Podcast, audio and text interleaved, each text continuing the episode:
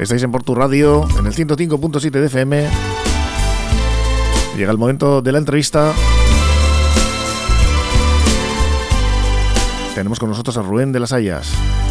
Para que no me olvides y me recuerdes cuando Responsable del mareómetro de la Fundación El Abra. Hola, ¿cómo estás? Buenos días, aquí estamos. Que para que no me olvides, pues estos cuadernos jarrilleros, ¿no? Para no olvidar nuestra Para historia, no olvidar ¿no? la historia, qué importante, ¿eh? tener eh, reflejada la historia con los recuerdos, fotografías, las muchas también anécdotas ¿no? que recogemos en estos cuadernos jarrilleros. Mm, Estamos hablando además ya del número 4, que está ahí ya el Portugalete 700, el aniversario, el año que viene llegando, dedicado en este caso este número a el hotel. Eh, Nos vamos a encontrar además con una noticia Bueno, coincide que han conseguido, a base de trabajo y de calidad, han conseguido que la cuarta estrella. ¿no? Y tenemos aquí que aparece además justo al lado del hotel, el hotel 150 aniversario, las cuatro estrellas. Y dentro de este cuaderno jarrillero nos contáis, bueno, un montón de, de- de anécdotas y de la trayectoria empresarial de Sí, es que ten en cuenta que 150 años de la historia de un edificio como el hotel, que ha sido el centro de la vida del pueblo, pues son 150 años de la historia de la villa, ¿eh? de toda la villa y de pues todo lo que ha, ha sido en torno a, a- a la creación del hotel. Aquí la figura que decíamos de Manuel Calvo, importantísima, porque es el. Claro, que el gran, bene- el- funda el gran el- benefactor que ha tenido esta villa y que cuando se murió, este hizo su capital en, en Cuba, cuando se murió, pues en el testamento dejó ese edificio, que era, un- era su mansión y, su, y un hotel, lo, lo dejó para que, lo cedió al pueblo para que con sus rentas pues se diera de comer a los pobres que decíamos entonces, ¿no?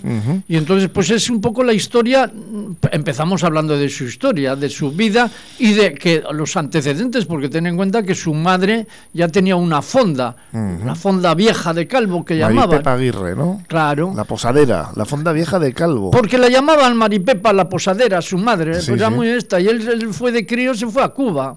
Y entonces de ahí viene luego toda su trayectoria empresarial, que, bueno, se acordaba mucho de Portugalete y mandaba mucho dinero para acá. O sea que en eso, ah, digamos que dentro de los benefactores que hemos tenido, pues este es muy significativo porque mientras los demás se construyen aquí su casa muy ostentosa, este lo que quiso es hacer una casa con un hotel para que le quedara luego al pueblo. Las ¿no? famosas casas de indianos, ¿no? Efectivamente. Esos palacios que todavía. Pues este era el Palacio del muchos. Indiano Portugalujo, solamente que con esa visión de futuro decir, y esto como además de ser mi casa es un hotel, pues cuando yo me muera, pues aquí les queda, ¿no?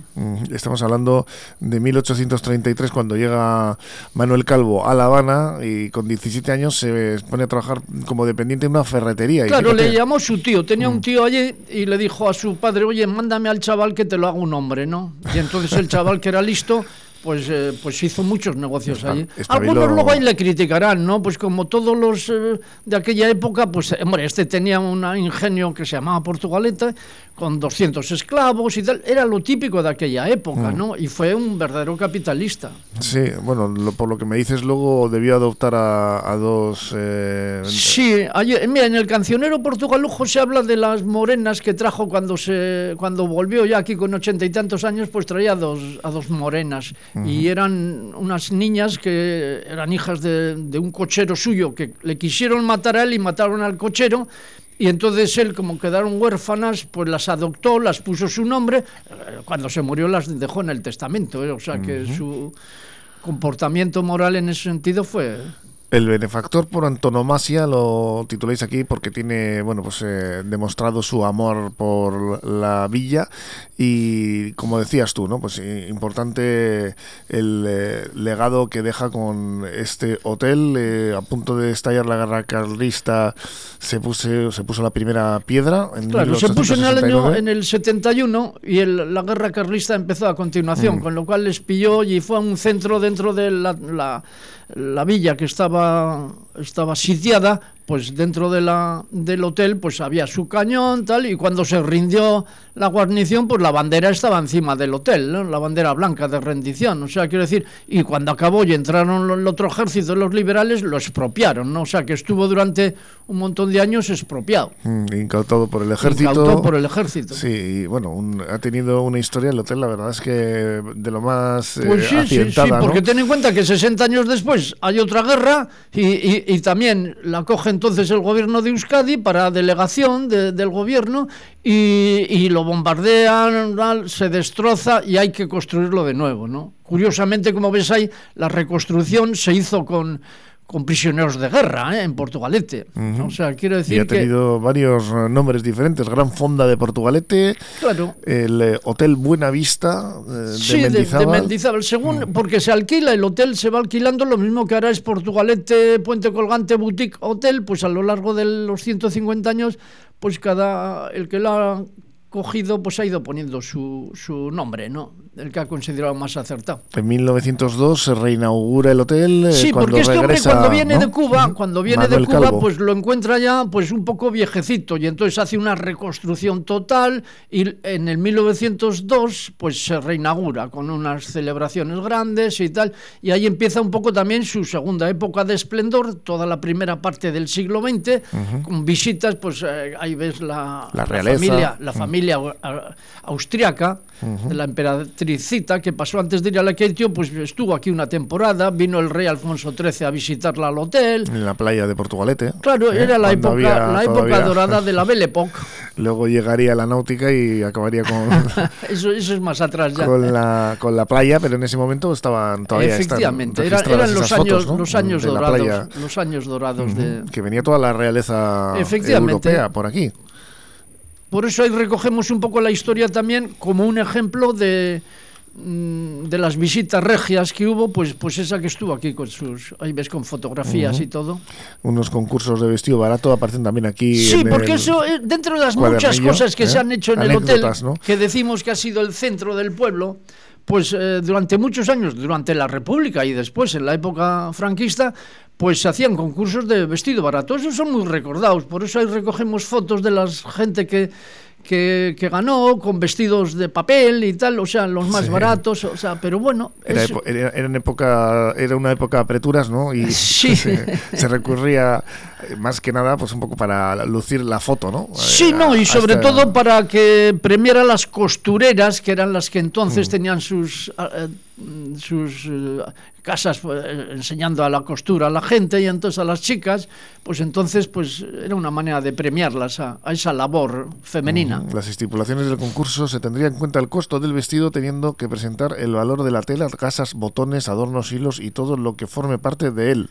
Claro. Esto O sea, pues, lo que se trata es de, de gastar poco Sí, y, y sí. que- y lucir mucho, ¿no? Y luego destacáis también eh, a medio siglo, bueno, en- entre 1940 al 91, la figura de Antonio Saloña, por ejemplo. Claro, Saloña ha sido una figura en la historia, en la historia de la gastronomía, ha sido una, una figura fundamental, ¿no? Escribió un libro de, de- de gastronomía de- y en Portugalete, pues estuvo hasta que se murió, se murió en el 71 y esa es la época que todavía la gente mayor recuerda, ¿no? Recuerda porque mira, se casaba mucha gente en Portugalete ha sido tradicional casarse en el hotel Sí. y el banquete en el hotel. Sí, sí. Y este hombre, el libro ese, que era un librote, se lo dedicaba a las novias y tal. Y bueno, pues el, el hotel era el centro de la vida de Portugalete. Estamos hablando de Antonio Saloña Muro, gran maestro de cocineros, nacido en Las Arenas y ha sido escritor en la prensa, empresario y promotor además de muchas actividades locales. Sí, sí, sí. sí. como tú estás apuntando. Pero bueno, que tuvo al frente del hotel a Mariano Fuentes, a quien Sí, hay, hay una anécdota que Mariano, recuerdos, que es un ¿no? nombre también muy recordado, pues el Marianito, pues parece que, que fue una de las cosas que, que aquí se recuerda de que lo, lo implantó él, ¿no? Y bueno, un montón de banquetes. Aquí hay unas cuantas fotos, ¿no? De, Sí, te- nosotros en también. estos, estos cuadernos, el, temas portugalujos o jarrilleros, pues van muy ilustrados. Y entonces ahí recogemos todo tipo de fotos de todas las actividades pa- pa- para, que entre un poco por los ojos, ¿no?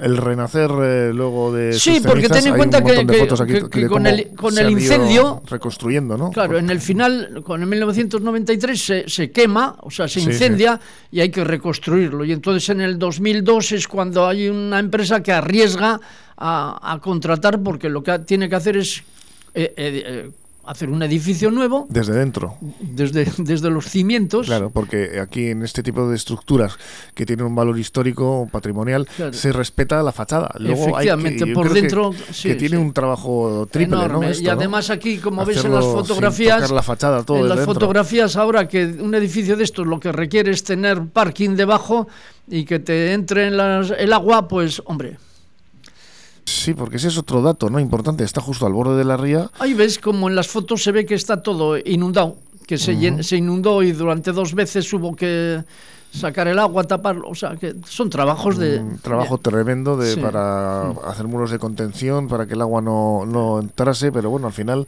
aquí tenemos este Hotel de Portugalete en este 150 aniversario con sus cuatro estrellas, Sí, sí. celebrándolo y qué mejor momento, Sí, ¿no? ha habido una pena que, como ves, que lo íbamos a haber presentado ayer con un homenaje, porque entregamos el, el trofeo o el galardón Jarrillero 2021 a Chema Lorente Ajá, y, pero Chem- está y-. Chema está en el hospital con problemas del corazón. Y entonces lo cual le hemos tenido... mandamos mucho ánimo y muchos saludos, pero que nos cuentan que está maravillosamente. ¿eh? Que Sí, está- de está como ánimo. Una rosa, ¿eh? Como una rosa está. Chema tiene mucho ánimo. Esto Así que claro.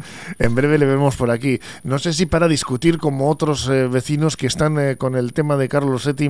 Vamos, ya. se ha montado una.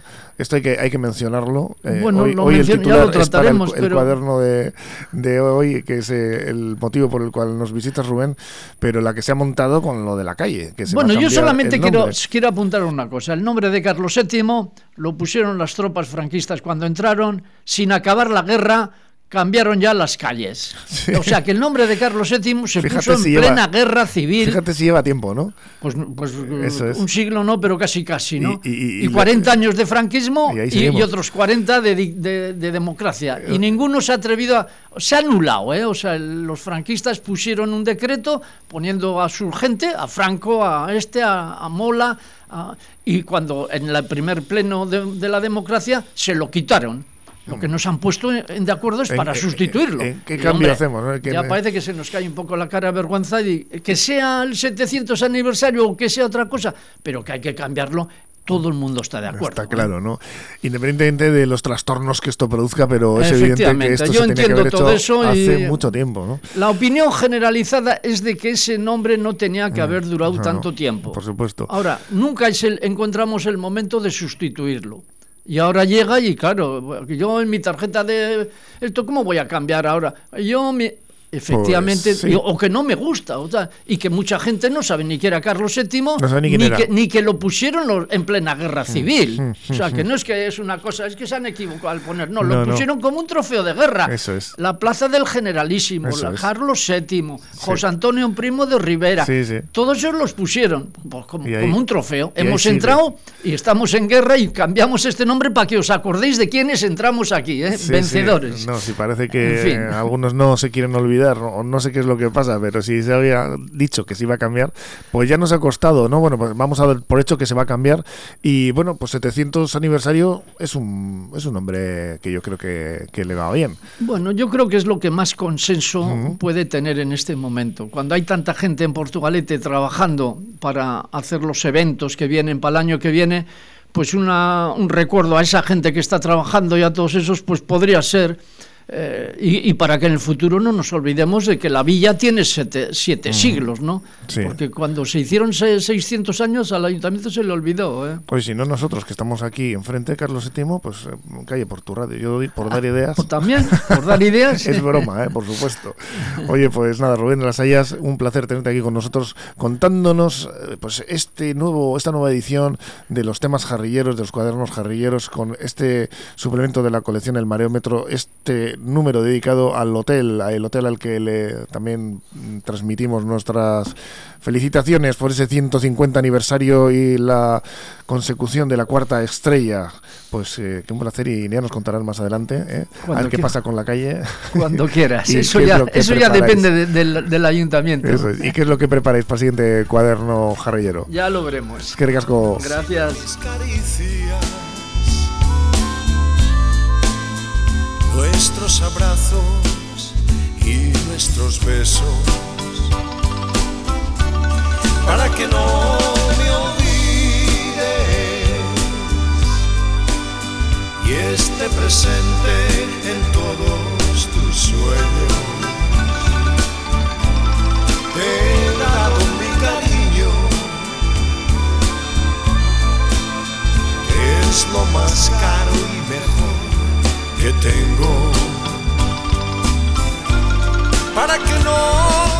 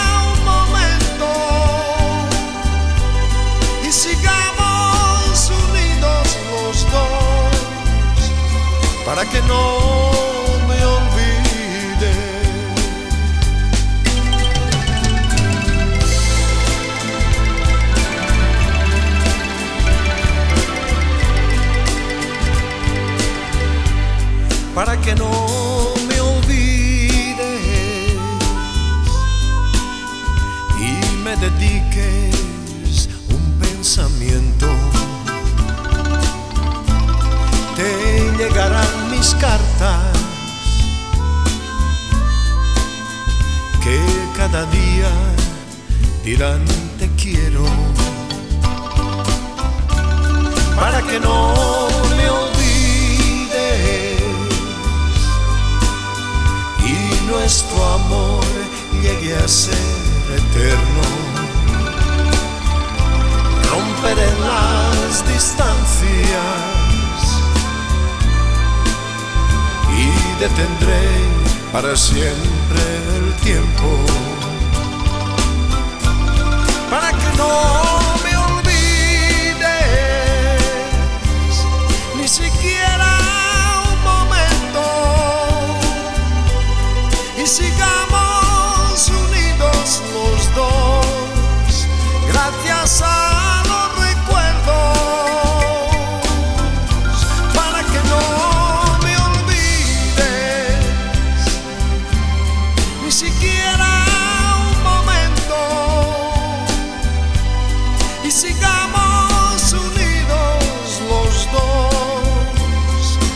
não me olvide.